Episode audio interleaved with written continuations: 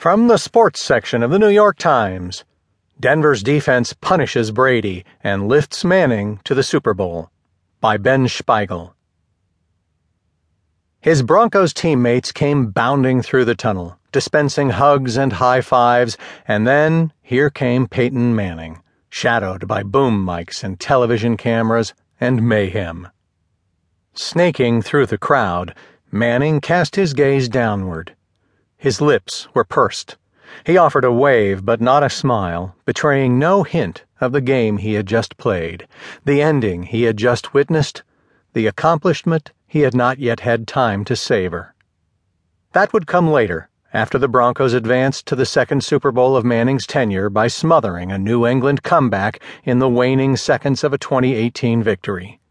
His son Marshall hugged his right leg and nibbled on a conference champion's cap. You try to do your part and contribute, Manning said.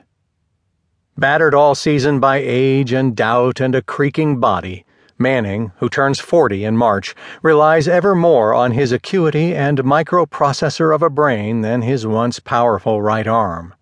He summoned four scoring drives, threw two lovely touchdown passes, then waited to see if it would be enough. He waited to see if, like so many times during the past 15 years, Tom Brady and the Patriots would outdo him. In their rivalry, Brady holds an 11 6 edge. Despite absorbing hit after pulverizing hit, and his body seeming to groan every time he got up, and his passes bouncing and soaring and tumbling into the Broncos' hands, and his first two fourth quarter drives ending without points deep in Denver territory, Brady came within a few fingertips of forcing overtime. After Brady connected with Rob Gronkowski on a four yard touchdown pass with 12 seconds remaining, the Patriots' second fourth down conversion of the series, they needed to attempt a two point conversion because Stephen Gostkowski, who had not missed an extra point since 2006, his rookie season, chipped a kick wide right in the first quarter.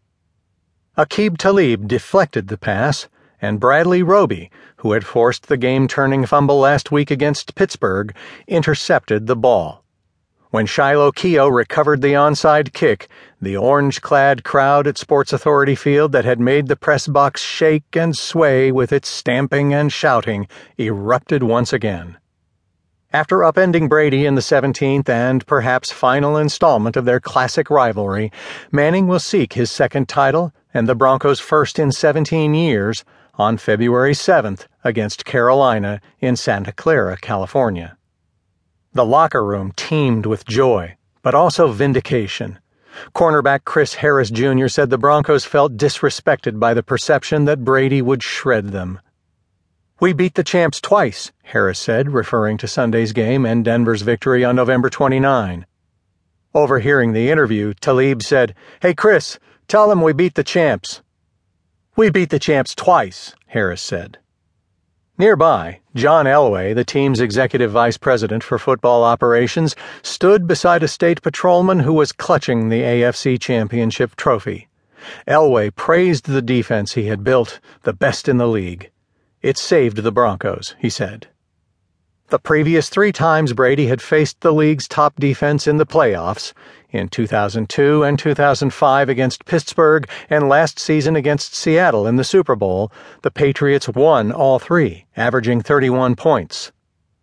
Detonated by the Broncos' fierce pass rush, which hit him 23 times, 11 more than his previous season high, according to ESPN stats and info, Brady completed 27 of 56 passes for 310 yards with one touchdown and two interceptions.